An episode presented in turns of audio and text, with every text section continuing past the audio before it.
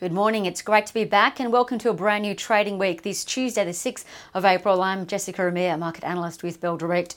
Well, we saw the US benchmark indices, the Dow Jones rise 1.1% and the S&P 500 up 1.4%, both closing at brand new record highs overnight, while the Nasdaq actually bettered that in terms of its gain and lifted 1.7%.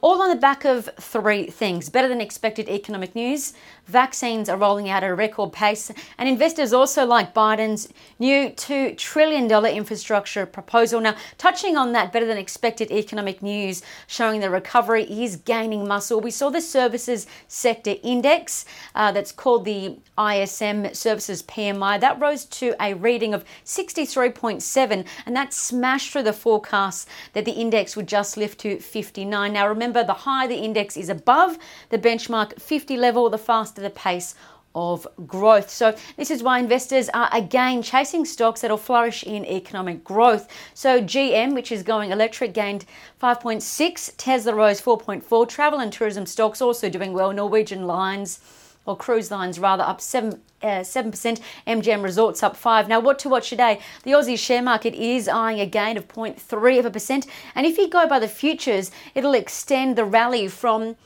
Wednesday and Thursday, which will form a nice uptrend for the XJO, the ASX 200. I'd keep an eye on those economic recovery stocks. Why? Because GP clinics will be offering more vaccines. In fact, GP clinics will double this week to 3,000, uh, with 4,000 clinics offering the jab by the end of April. Economic news to watch two key things. ANZ job ads are out for March, and the RBA hold their first meeting of the month. Rates, of course, tip to remain on hold. The focus will be on Australia's economic recovery and bond buying. Investors and traders will also be eyeing stocks that'll do well with the Trans Tasman bubble. Expect expected to be announced later today. Now, Air New Zealand, that's a company to watch. AIZ, this is their chart. We'll have a look at that. Now, we can see that AIZ is or was in a seven day downtrend.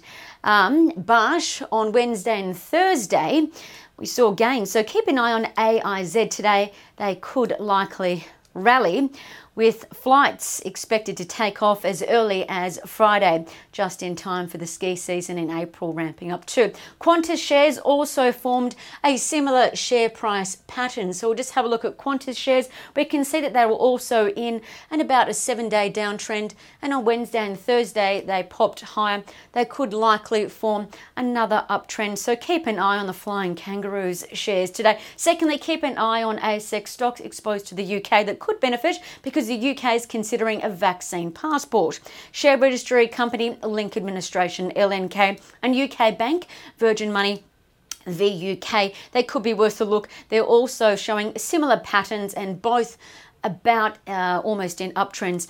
Oil stocks, a different story, likely to come under pressure today because the oil price, although it did gain ever so slightly just uh, before I recorded this bulletin, but the oil price, all in all, has fallen about 6% overnight, and that's of course ahead of OPEC and its allied countries ramping up production from May to July. Now, companies going exit in today to watch two uh, big ones, guys um, Sigma Healthcare, SIG, and Perpetual Equity Investment Company, PIC. As for the most traded stocks from Thursday to watch, Proactive Trader Desk, Bell Direct Advantage, they were 88 Energy 88E, which again was one of the most traded stocks, but it actually fell 5.5%. Red Energy, ROG, rose 56% and Brookside Energy BRK up 45. Now, trading ideas that could be worth a look. Well, there's a couple of noteworthy upgrades worth mentioning. Firstly, UBS upgraded the BHP spin off. South 32.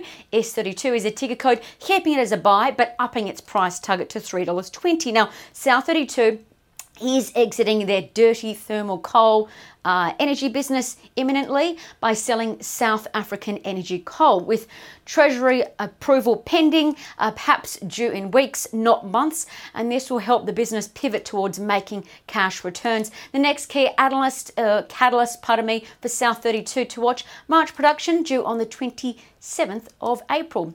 And secondly, Bell Potter has called out a couple of key retail sales stocks to watch, including City Chic plus women's size clothing company CCX, which is quite dominant in the US, Domino's Pizza, DMP, and sneaker business Accent One.